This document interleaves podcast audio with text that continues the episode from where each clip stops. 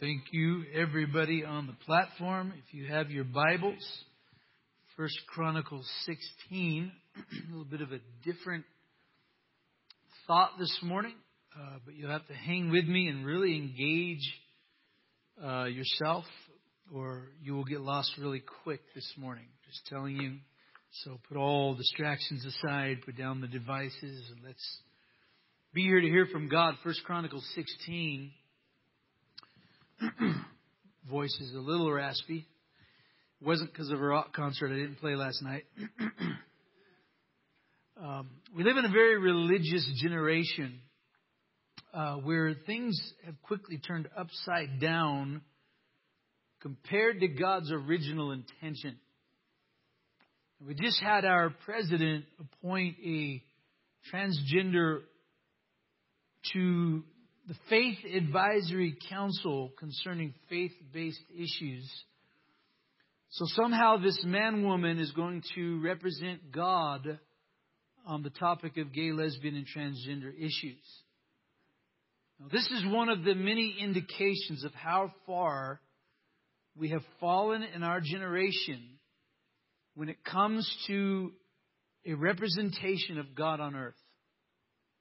And something is, uh, is clearly wrong and misaligned. I want to give you a structure this morning of something that is rooted in eternity and will be the main feature of heaven. So you got to perk up if you want to go to heaven. Because it's going to be a main feature. And a person will not get to heaven without this being the main feature of their lives. I'm going to go a long way around to end up on the topic of worship this morning, but not worship as you and I often perceive it. And what really struck me and got me going was just this title, which I mistyped in our bulletin. And that is that worship is the language of heaven.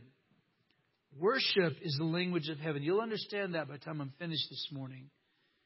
You know, what comes out of our mouths, how we live, what we stand for, the priority of our lives, all bear eternal weight. See, and too often we're living too much for uh, the here and now. We're not weighing in on eternity like we should be. So the question is, is how you are currently living lining up with the language of heaven? And I'm going to take you to an Old Testament story to bring an eternal truth that has an eternal realm this morning. And I want to read, I'm just going to read a couple of segments and then I'll fill in the blanks as we go along. First Chronicles 16, beginning in verse 1. So they brought the ark of God and set it in the midst of the tabernacle that David had erected for it. And they offered burnt offerings and peace offerings before God. And then David had finished offering the burnt offerings and peace offerings, and he blessed the people in the name of the Lord. Then he distributed to every one of Israel, both man and woman, to everyone a loaf of bread, a piece of meat, a cake of raisins. And he appointed some of the Levites to minister before the ark of the Lord, to commemorate, to thank, and to praise the Lord God of heaven. Now jump to verse 37. So he left Asaph and his brothers before the ark of the covenant of the Lord to minister before the ark regularly as every day's work required. And Obed-Edom, with his 68 brethren, including Obed-Edom, the son of Jehu, uh, Jehuthun, and Hosea, or Hosah, to be gatekeepers, and Zadok the priest and his brethren the priest before the tabernacle of the Lord at the high place was at Gibeon to offer burnt offerings to the Lord on the altar of burnt offering regularly, morning and evening, to do according to all that is written in the law of the Lord which he commanded Israel. I want to preach a sermon called Worship the Language of Heaven. And I want to first consider that thought and I want to take you to something that Jesus said that we need to revisit for a moment. And it's found in John chapter 4, verses 22 through 24. He's speaking to a woman that he has run into.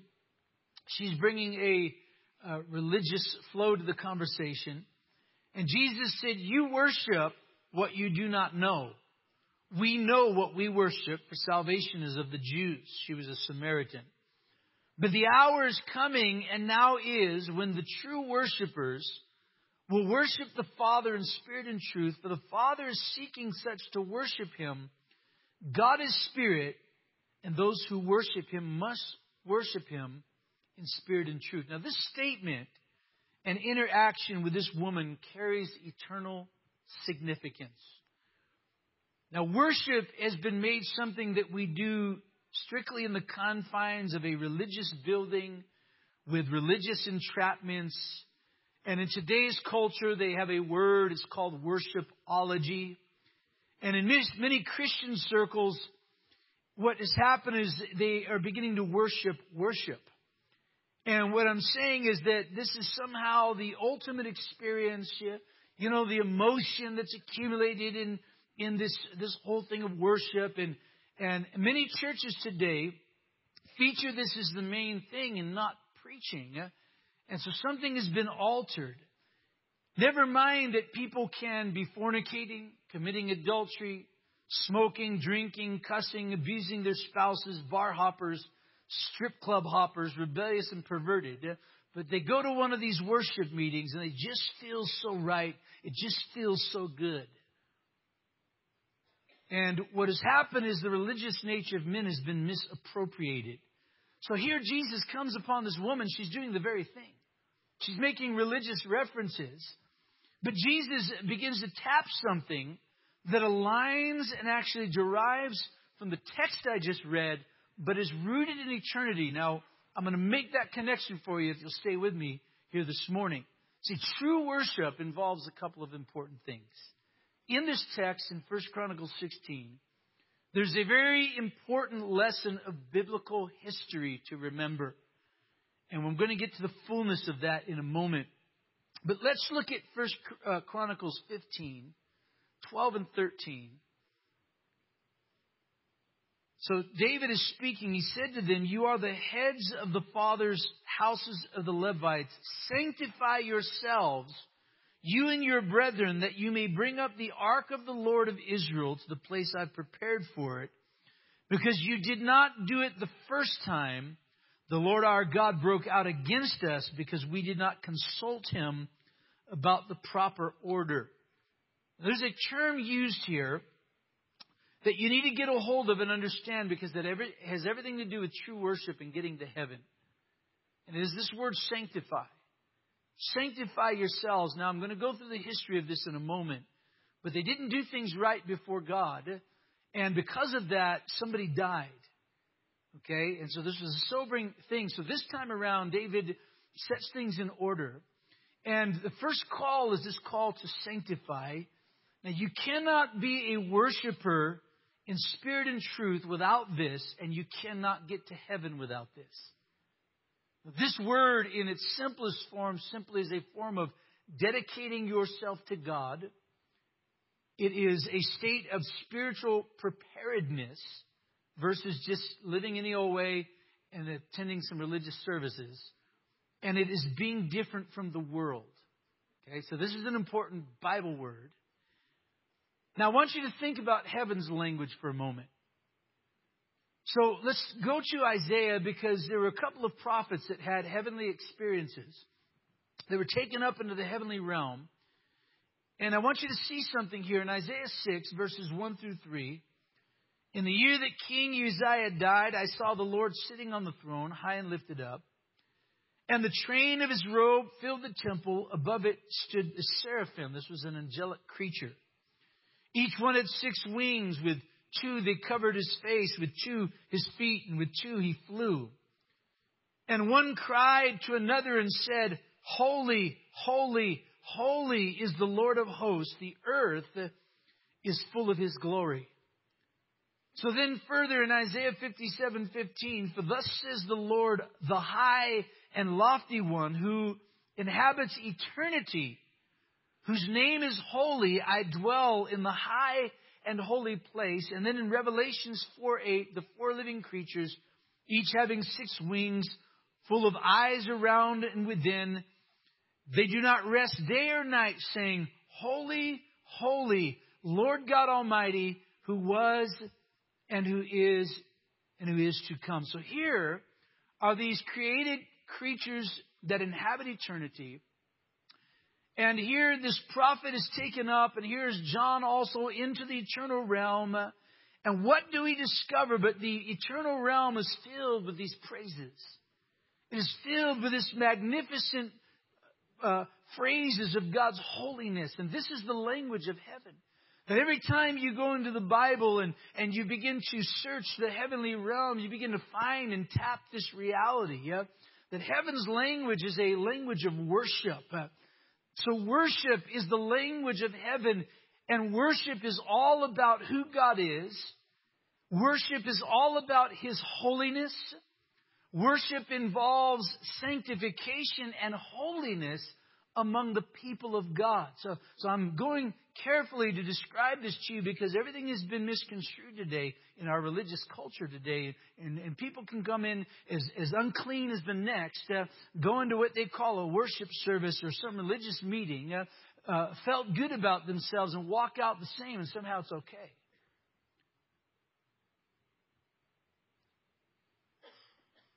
So the New Testament weighs in on this in 1 Thessalonians 4 3 through 8. For this is the will of God and your sanctification. There's that important word again. That you should abstain from sexual immorality. That each of you should, you know, sexual immorality is the, is the golden calf of our generation. It's the, it's the don't touch. It's the, it's the leave it to the Holy Ghost. But that's not what the Bible tells us to do with sexual immorality. Just to let you know. And so that each of you should know how to possess your own vessel. And here it is again in sanctification. That your vessel meaning your body. And in honor. Not in passion of lust like the Gentiles who do not know God. That no one should take advantage of and defraud his brother in this manner. Because the Lord is the avenger of all such as we also forewarned you and testified, for God did not call us to uncleanness, but holiness. So here's this description of something that is heaven's language. This is the language you find in heaven, in eternity. You cannot be a true worshiper of God without this. This was what Jesus' confrontation with this woman at the well was all about because she's speaking religious terminology she spoke of her forefathers that had a religious history with God, but her heart was not aligned with the Holy God. And so Jesus begins to go after it. He says, This is not acceptable. He says, You, you may have a, an semblance of understanding of worship, but you're missing it. He goes, I know who and what I worship. And he begins to go after her, and he begins to go after the issues of her life uh, to get her right with God. See, sanctification and holiness are all about how we live. It's about what we live for. It's our response to God's holiness and to His holy presence. Much of what I'm speaking of right now has been lost in this generation of Christianity, absolutely lost. There's no sense of this anymore. It's just anything goes, however you come as you please, go as you please, uh, and, and there's no, no sense of God's holiness. No sense of, of this, this awe of God. You know, people can be sitting in, in services like we just had, where every night uh, uh, God's visiting, there's a sobering sense of God's presence, and they can just be totally disconnected, uninterested. Well, you don't want to go to heaven then. Listen, you don't want to go to heaven. If what we're doing here is disinteresting to you, you do not want to go to heaven because it's way more than this. So just go ahead and, and save yourself. Because if we're not comfortable with holiness and purity, if we get rubbed wrong by that, if, if we're not comfortable with this challenge and thought that Jesus should be the center of all of life, everything we live for, then you will not be comfortable in heaven. And I'm going to draw this picture out for you better in a minute. Because this is the language that defines heaven. So let's talk about that. Let's talk about the presence of God for a moment. And let's go to this important place in the history of God's Word. So let's start in our text, 1 Chronicles 16, verses 1 and 2. So they brought the ark of God. They set it in the midst of the tabernacle that David had erected for it. They offered burnt offerings, peace offerings before God. So here's the important ark of God. This is where the presence of God dwelt. So in the Old Testament, the way that God dwelt among his people is this ark. It had the wings of cherubims. It's set in the Holy of Holies. God's presence dwelt among it. Literally, his physical presence uh, dwelt among it. Uh, and so here's this ark. This was a main feature of everything they were called to be as the people of God. So, so here's the presence of God dwelling above that mercy seat. And, and so I, I think this contention has been lost in many churches that have been, become so secularized, and many individual believers that have become so secularized in this 21st century of ours that, that, that that's just kind of it's kind of like what we're talking about in the Sunday school. They don't get it because for you to get this truth, y- your heart has to be aligned with it. You can't live this kind of any old way type of life and, and, and understand what I'm talking about. But let me go back to bring you forward. So I just read where they are in our text. So let me go back to see what took place to get to where we're at with what I just read. So here's Israel, God's people, and they had been functioning without this sacred ark for many years. What had happened is um, they had lost it first to the Philistines. It had been stolen. And then it settled in Kirjath Jearim for many years. So David is now being crowned as king and he appeals to the leaders.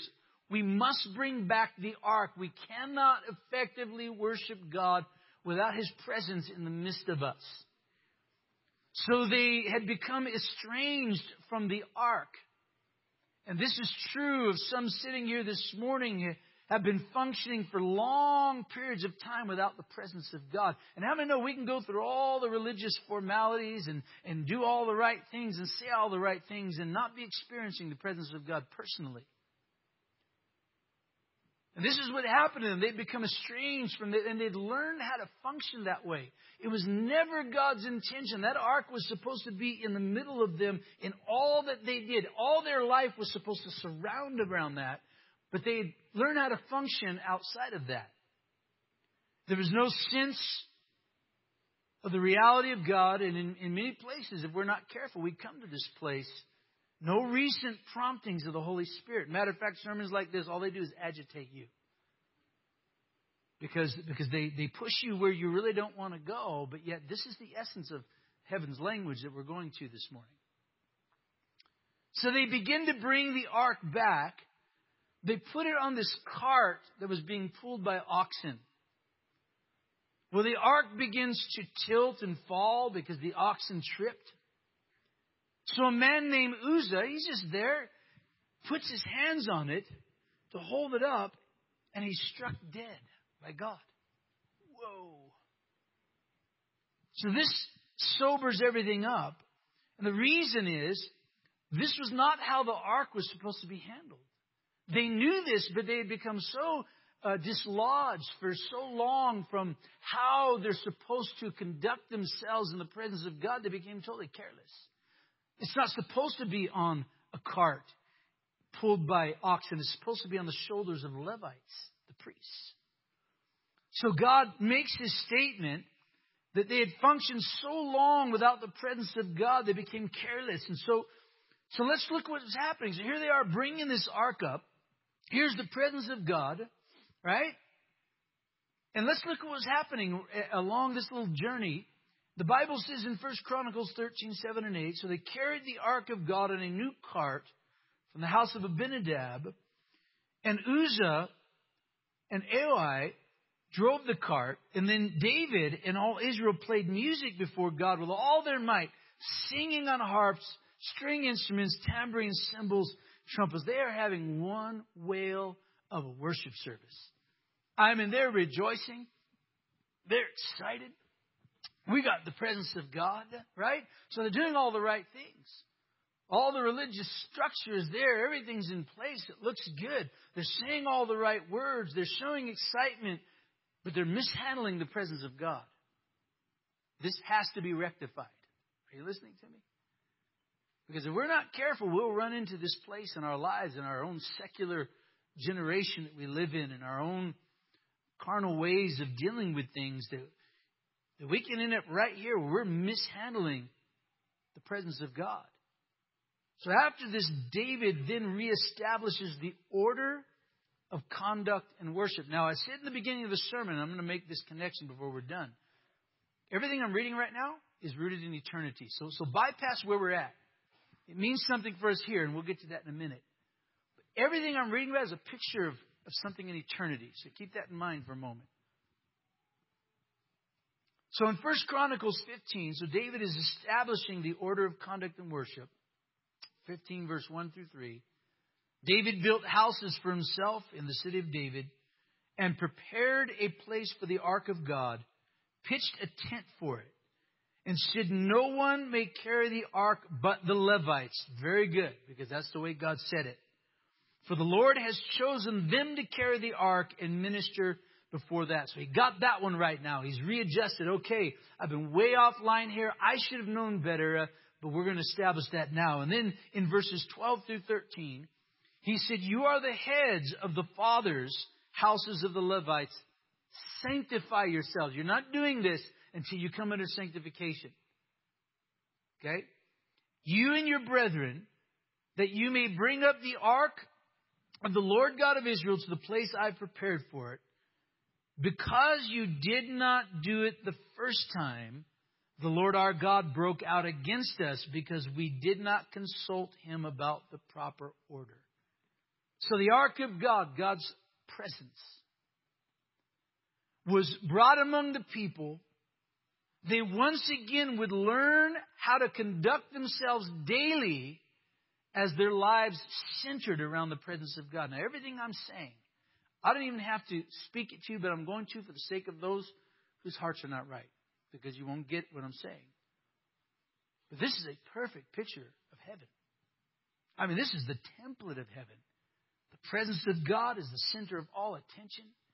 We, we don't just go in any old way. There's a process of how we live here to get there. There's a sanctifying that's associated with this. So this brings us then back to the text that I read to you a moment ago. First Chronicles 16. I want to make this point and start tying it together. Because everything that God was teaching them in the Old Testament concerning how to conduct themselves with God's presence as a centerpiece ultimately was all about eternity. It's all about eternity. In heaven, God Himself is the very centerpiece. All of heaven's inhabitants respond with worship to His holiness. That's the language you hear in heaven. I don't hear any other language. I, I'm not saying there's going to be no conversation in heaven, but, but the main feature of heaven, okay, you got to get this because if, if, if you're not into it here, why would you be into it there? Right? So listen to what the New Testament says. And the reason I'm going through this, a lot of people don't understand. They, they just think the Old Testament is just obsolete. It's outdated. Means nothing. It was just a mean, bad God that killed everybody all the time. Uh, you're missing the, the picture. So, so let's put this together. Hebrews 8, 3 through 6. Okay, so he's tying together this Old Testament that I'm reading.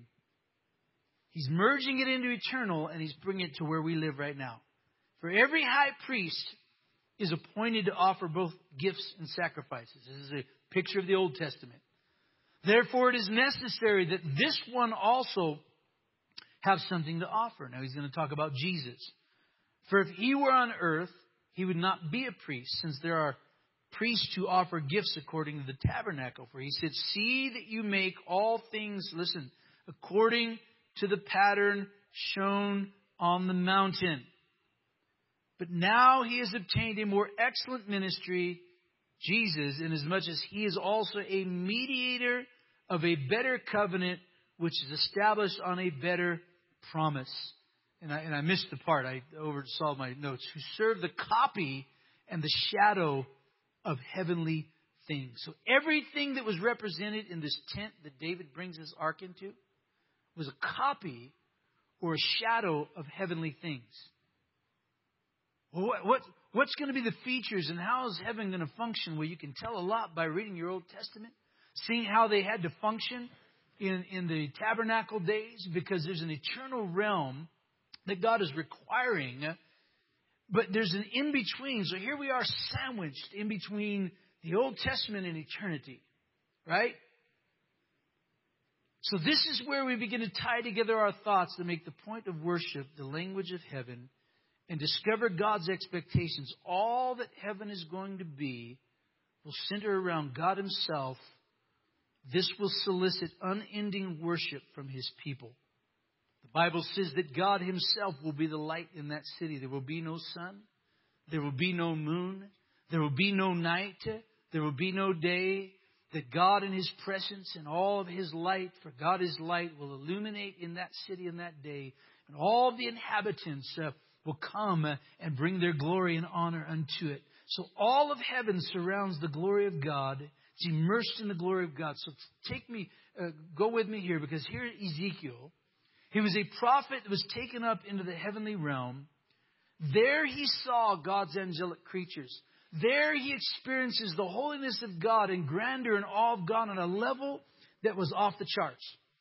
Anything you've ever experienced in God here is just that much compared to what heaven's going to be.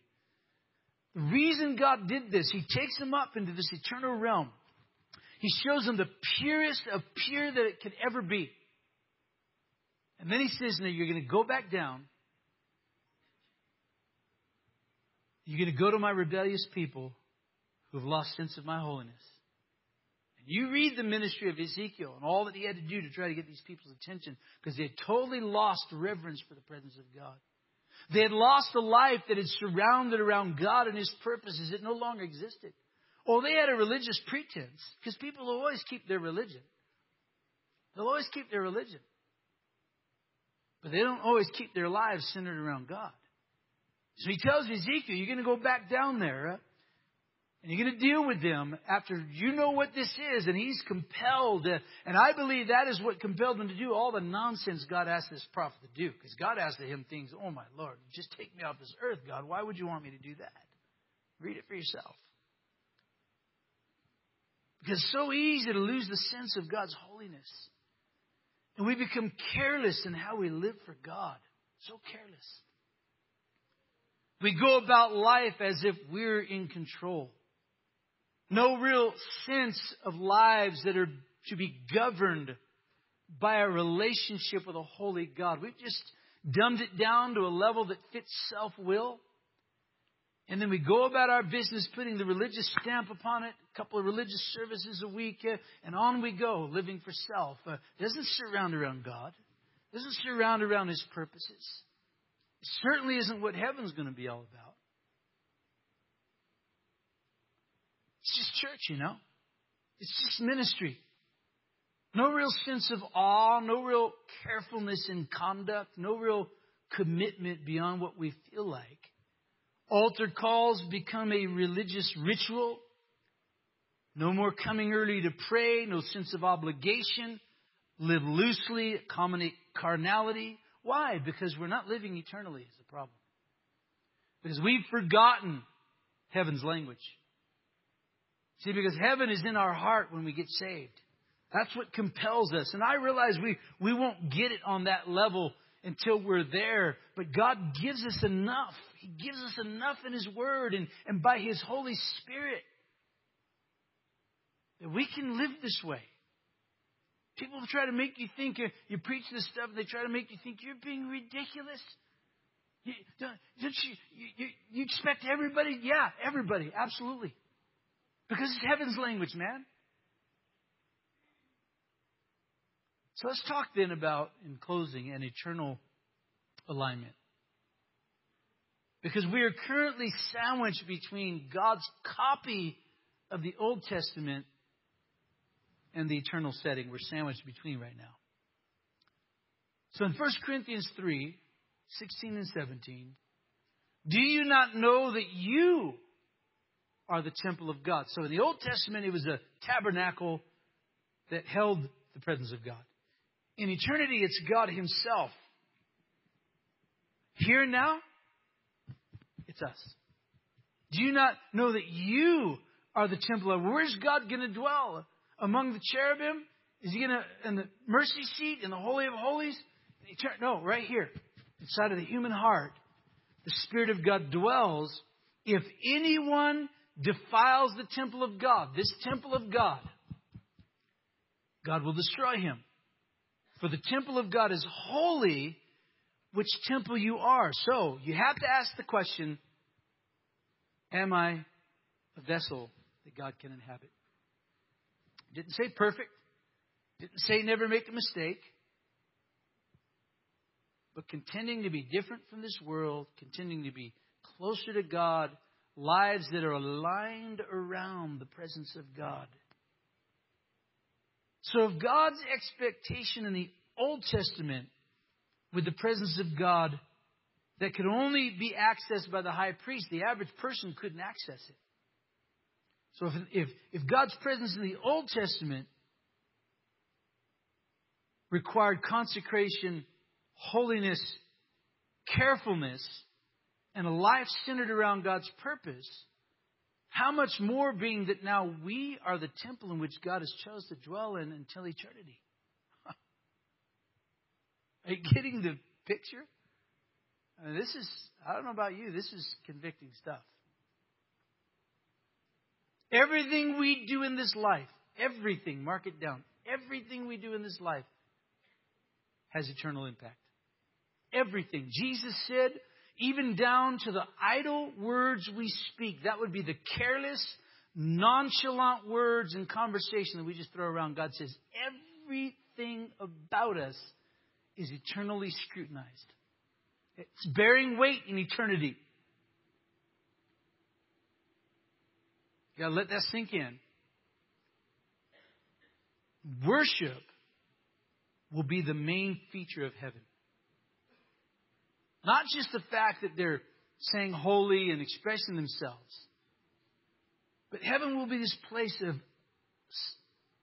perfection, utter consecration. There's no more flesh there. Everything has been perfected in that moment. But this must mean something to you. Not only will it be the main feature, but it will be an intense feature of heaven. And it all will surrender, circle around God Himself. You know, people will think, well, yeah, I wonder what we're going to be doing in heaven. You know, because we think so, so worldly. And I'm not condemning it all. I realize we're, we're, we only see in part here. We only see in part. I, I know. We don't get it all. But we try to secularize heaven. I wonder, you know, is going to be having any fun stuff to do there? You mean all we're going to be doing is worshiping all the time?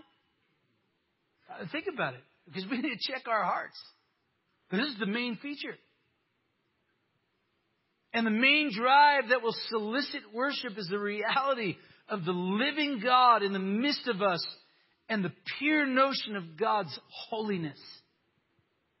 Now think about this. I'm going to take you here through a couple of prophets because each time we see a human that was taken up in the spirit into this heavenly realm, it solicited a sobering confession.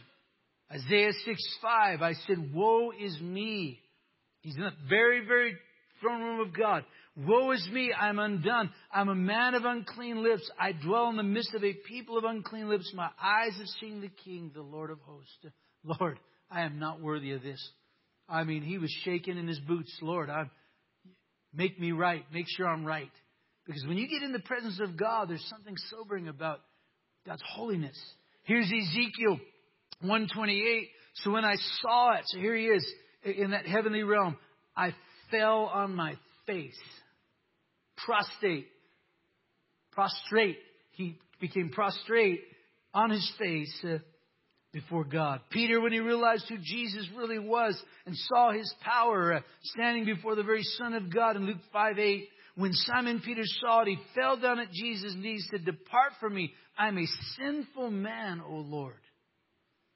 Daniel in chapter 10, verse 7 through 9, has this encounter with God. And I, Daniel alone, saw the vision. Uh, for the men who were with me did not see the vision, but a great terror fell upon them, and they fled and hid themselves. Therefore I was left alone. I saw this great vision, and no strength remained in me, for my vigor was turned to frailty in me and I ret- uh, retained no strength, yet I heard the sound of his words, and while I heard the sound of his words, I was in a deep sleep on my face with his face to the ground.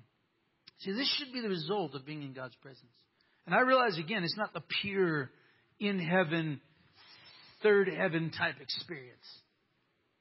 But it is amazing to me, utterly amazing, how many people can sit in a service that is obviously drenched in the presence of God, totally uninterested, totally disconnected, just waiting to go and eat. I'm serious. So David realized, wait, something got off here. Something got off. We're not handling this correctly like we used to, like we've been taught. So he sets everything in order. He establishes the burnt offering. He appoints the Levites to minister before the ark. And then look what he does next. This is significant, and I'm coming to a conclusion. First Chronicles 16, 37 through 41. So he left Asaph and his brothers there before the ark of the covenant of the Lord to minister before the ark regularly, as every day's work required.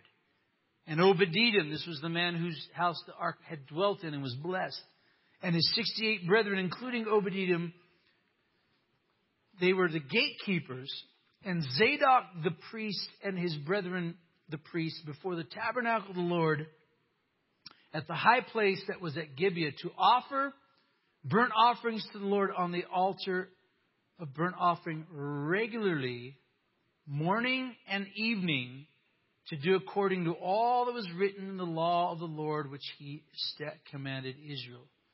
So David does what everyone here is going to need to do, and what this altar call is going to be about. He establishes the daily element of maintaining the altar and the offerings in order to cater to the presence of God that was in the midst of the people. This is where we fail, folks.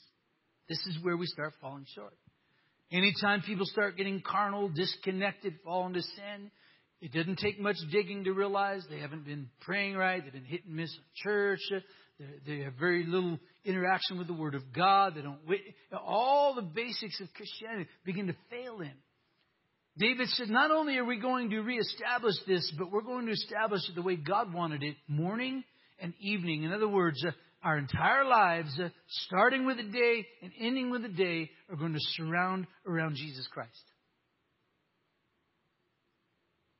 and the purposes of God. If that's not what you're looking for, I don't think you're going to like heaven very much. I don't think you're, you're cut out for heaven. The only problem is if you don't get to go to heaven, there's only one other place. And I definitely know you don't want to go there. So the Old Testament, we see this all out commitment to radical daily life that functions around God's presence and tabernacle.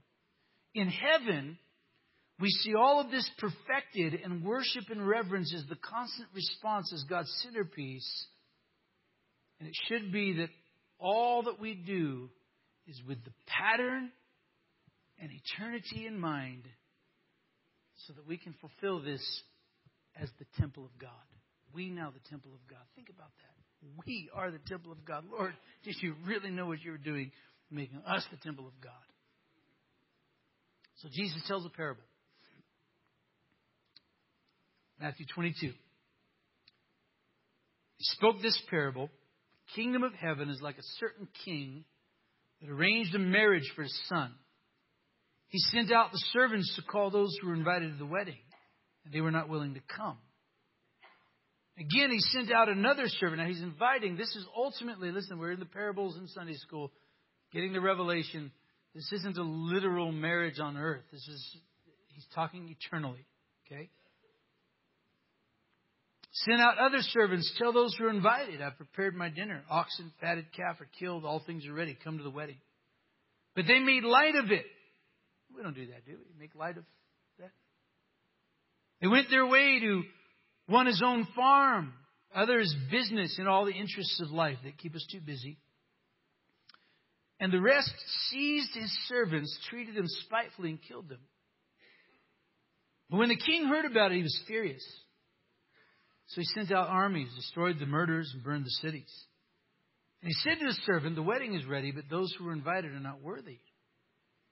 Therefore, go to the highways, and as many as you find, invite to the wedding. So those servants went out into the highways and gathered together all that they found, both bad and good. That gives us all hope. both bad and good.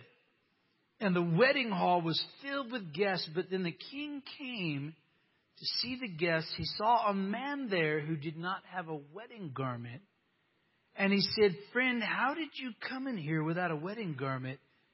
And the man was speechless. The king said to the servants, Bind him hand and foot, take him away, cast him to outer darkness. There will be weeping and gnashing of teeth, for many are called. That means everybody's called. Everybody has the op- opportunity of salvation, but few are chosen. That is based upon response. That's what that word's based upon. No one will be in heaven that did not put God first in this life. Now, I'm not going to elaborate on that. You have to work that out in your salvation.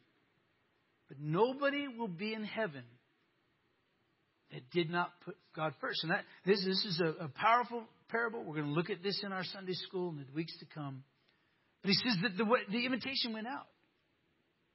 Now, all that it represented was you're going to have to put some things aside. You're going to make some hard decisions because your life has to align around Jesus Christ. But they weren't willing. They had too many things. They're too busy, too much stuff going on.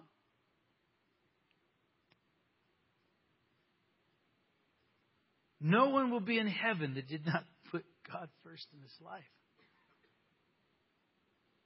If He's running second or third or fourth in your life, then you're going to need to make an adjustment this morning as the manner that David did. When they became estranged from the presence of God, they mishandled it, they were careless. It cost them dearly, but he sobered up. And that's the good news this morning. That's what we're getting at preach a sermon like this so that we can sober up realize wait a second, I've become too careless here. So David reinstates the priority of the tabernacle, attendance with reverence to the presence of God, carefulness in their approach to the holy things of God, and then he set a daily watch over them. I'm not going to allow my life to get there again. I'm going to put it together this morning I'm going to make a decision and I'm not going to go there again. In other words, every day I'm going to tend to this in my life. And if I see myself starting to drift uh, and things getting away from me, I'm not going to let it happen. I'm going to keep it. That's the understanding. That's the challenge this morning. It's the adjustment that we all need to make, each one of us, at the altar today. Because worship is the language of heaven. And worship is a lifestyle that is in love with Jesus more than anything else. It keeps us wanting to be where His presence is dwelling, wanting to live a life surrendered to Him as the priority. It involves a carefulness in how we conduct our lives, the conversations we have, where and how much we attach our affections, because worship's the language of heaven. If that doesn't appeal to you here and now, you're not going to like heaven very much. God is not the big sugar daddy in the sky. We just go to Him when we want some good things and ask Him and rub the genie bottle and all. No, no, no, no. This is where we're going to spend all of eternity. And what each of us needs this morning is a fresh Isaiah the prophet moment where we realize how very unclean that we can be before a holy God and realign. That's what Christianity is all about. That's how we're going to make it through this life into heaven. We're not going to be perfect. If, if perfection is your idea, you're going to miss it because there's no way you're going to do it.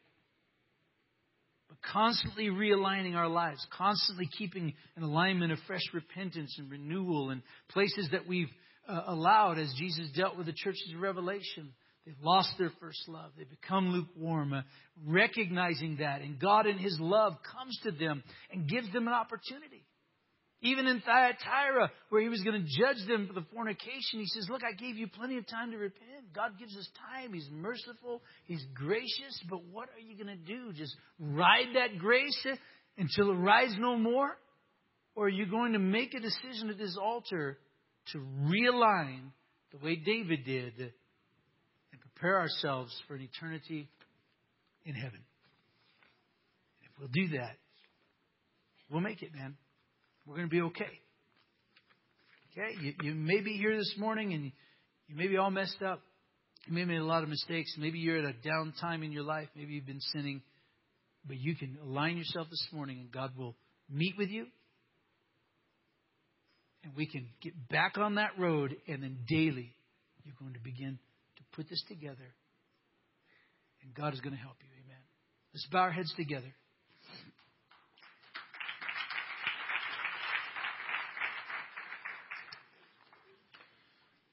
I realize a bit of a, a sobering tone this morning, but I really, really, it's one of those sermons that, I mean, God just dropped in my spirit. I, I didn't even know, honestly, how to go about putting this together. I didn't even know where to start. Um, but I really feel a, a confirmation of the Holy Spirit that God's going to help us this morning. And you're here and, and you're not right with God. You know, everything in God wants to be real in your life. I mean, everything He did, He, he surrendered His entire life for us. The Bible says God so loved the world, He gave His Son. So this is all about us. It's all about how much God loves people, loves humanity, desperately wants to make Himself real in you. And, and here's the thing He says that you become that temple. So if you'll accept Jesus Christ in your life today, you're literally accepting Jesus Christ, I mean, the very spirit and essence of God will become so evident inside of your life. I heard these powerful testimonies last night at our Edge concert. Just, just supernatural. What conversion does when you let Jesus Christ inside, you just put aside all of the nonsense and all the religious pretense and, and say, you know what, God, I'm coming on your terms. I'm going to make, I'm going to allow you to be Lord of my life, and I'm going to let my life center around you. It's been too much about me and what I want, and, and that's going to end today. And I'm telling you, a miracle will happen for you today. You know, you're, you're killing yourself trying to find change and get rid of these habits and, and make things work, and, and it's like you're just bumbling along, and you because you're doing it the wrong way.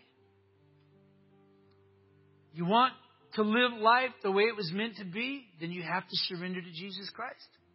Because He's the one that created it.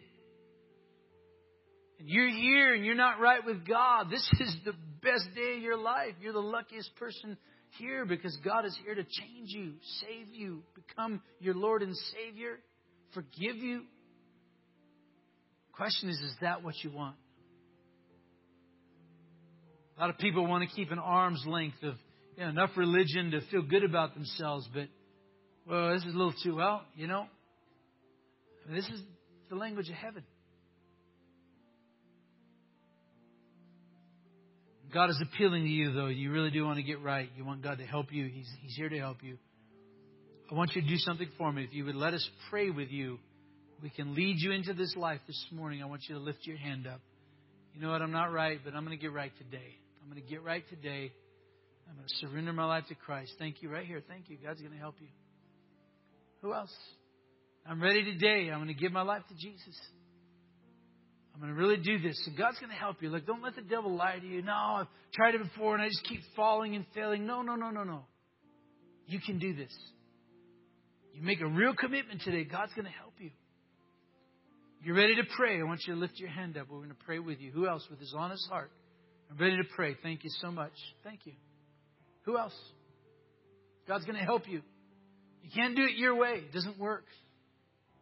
Because one day you're going to be very, very, very tormented when, when you stand before God and He doesn't let you in.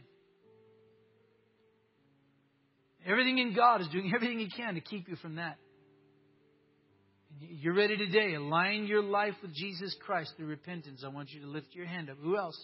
Two honest hearts. Who else? God's dealing with you. You're backslidden. It's time to come back. No more playing, messing around. It's time to come back. Sober up. Realign your life. God will help you. You lift your hand up. Let us pray with you this morning. God will help you. Who's God dealing with? Put it, put it up so I can see it. Keep it until I see it. Thank you so much. Who else?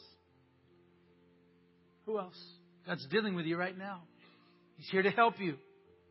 He's here to meet with you. There's nothing to be afraid about.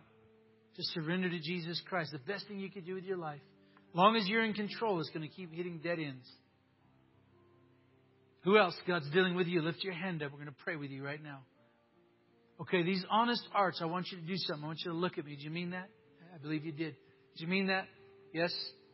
Right over here, you meant that. Yeah, God's helping you. Why don't you come meet us at this altar? Come. Need one of the sisters to pray with her. God bless you. God is going to help you. Every head is bowed, every eye is closed.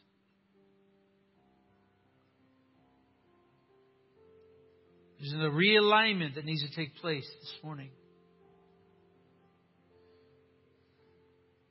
And if you'll do it, I'm telling you, God's going to help you. And then you maintain it every day. That is the key. That's where we get off. That's where we get all messed up.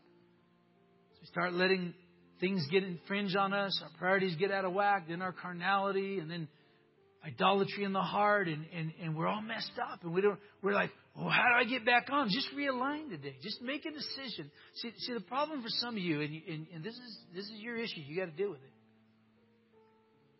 You, you don't want to have to live a life surrendered around Jesus Christ, but yet you want to go to heaven. You can't have both. You cannot have both. Besides, you're not going to want to be there because that's all heaven's going to be. And this morning, we need to realign our lives. You need to make the decision. Whatever that requires, whatever that entails, whatever that means, decisions you got to make. We're talking about eternity here. It's no light thing. Everything God did from the day that Adam and Eve fell was pointing us back to eternity. And so here we are along the way, and, and God has given us the structure. He's given us the pattern. He's given us the copy. He's given us the eternal understanding. So what are you going to do now? And that's what this altar is about. We're going to come. Let's stand to our feet. And let's respond to God. It is your salvation. And the Bible does say you have to work it out in fear and trembling. It's, it's you that has to do this.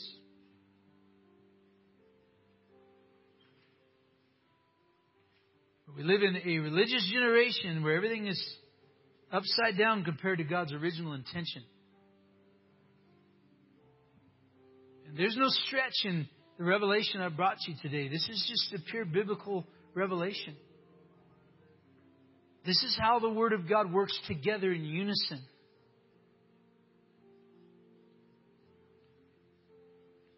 And God will help you today. I'm telling you, to revolutionize. Things in your life will begin to change.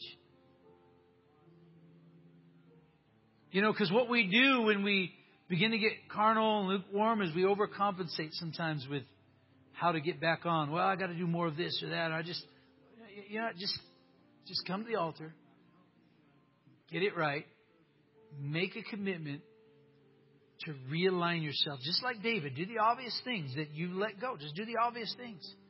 You already know what they are. God's already shown us. We already know what to do. We're, just start doing it. And God will help you. He'll move on your behalf. You don't have to jump through hoops and do all these religious calisthenics. No, that's not the grace of God. The grace of God will carry you and help you if you'll just make the decision today. Oh, God, we thank you. We thank you, God, for this heavenly revelation that you've put eternity in our hearts.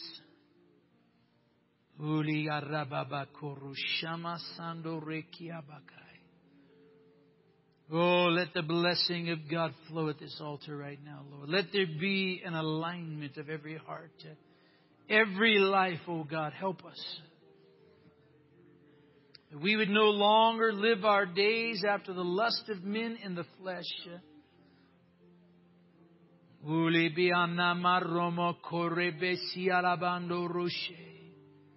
Thank you, Lord. Hallelujah.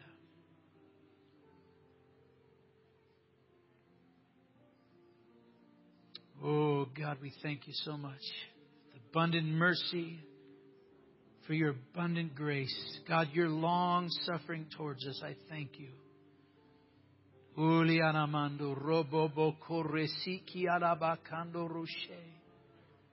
Oh, my Lord, my Savior. Hallelujah.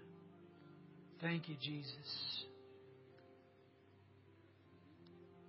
Oh, just let God settle in in your life. Helping you this morning. I can feel it. And we can get so far off. And yeah, for some, you're going to have to make some real altering decisions, and that's what's scaring you about it because you've you've gotten to this little realm of life that's where you know God's not first. You're trying to convince yourself with all sorts of philosophies you're creating in your mind. Just accept it today. Just accept the dealing of God and do what you have to do, and God will help you.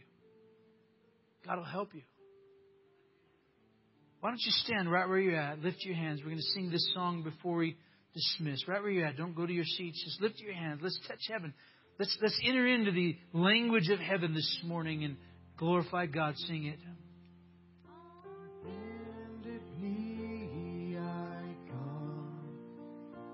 With the Oh, whole bowing down Oh, my Lord. before your holy throne, Thank you, Lord. Yaramasai.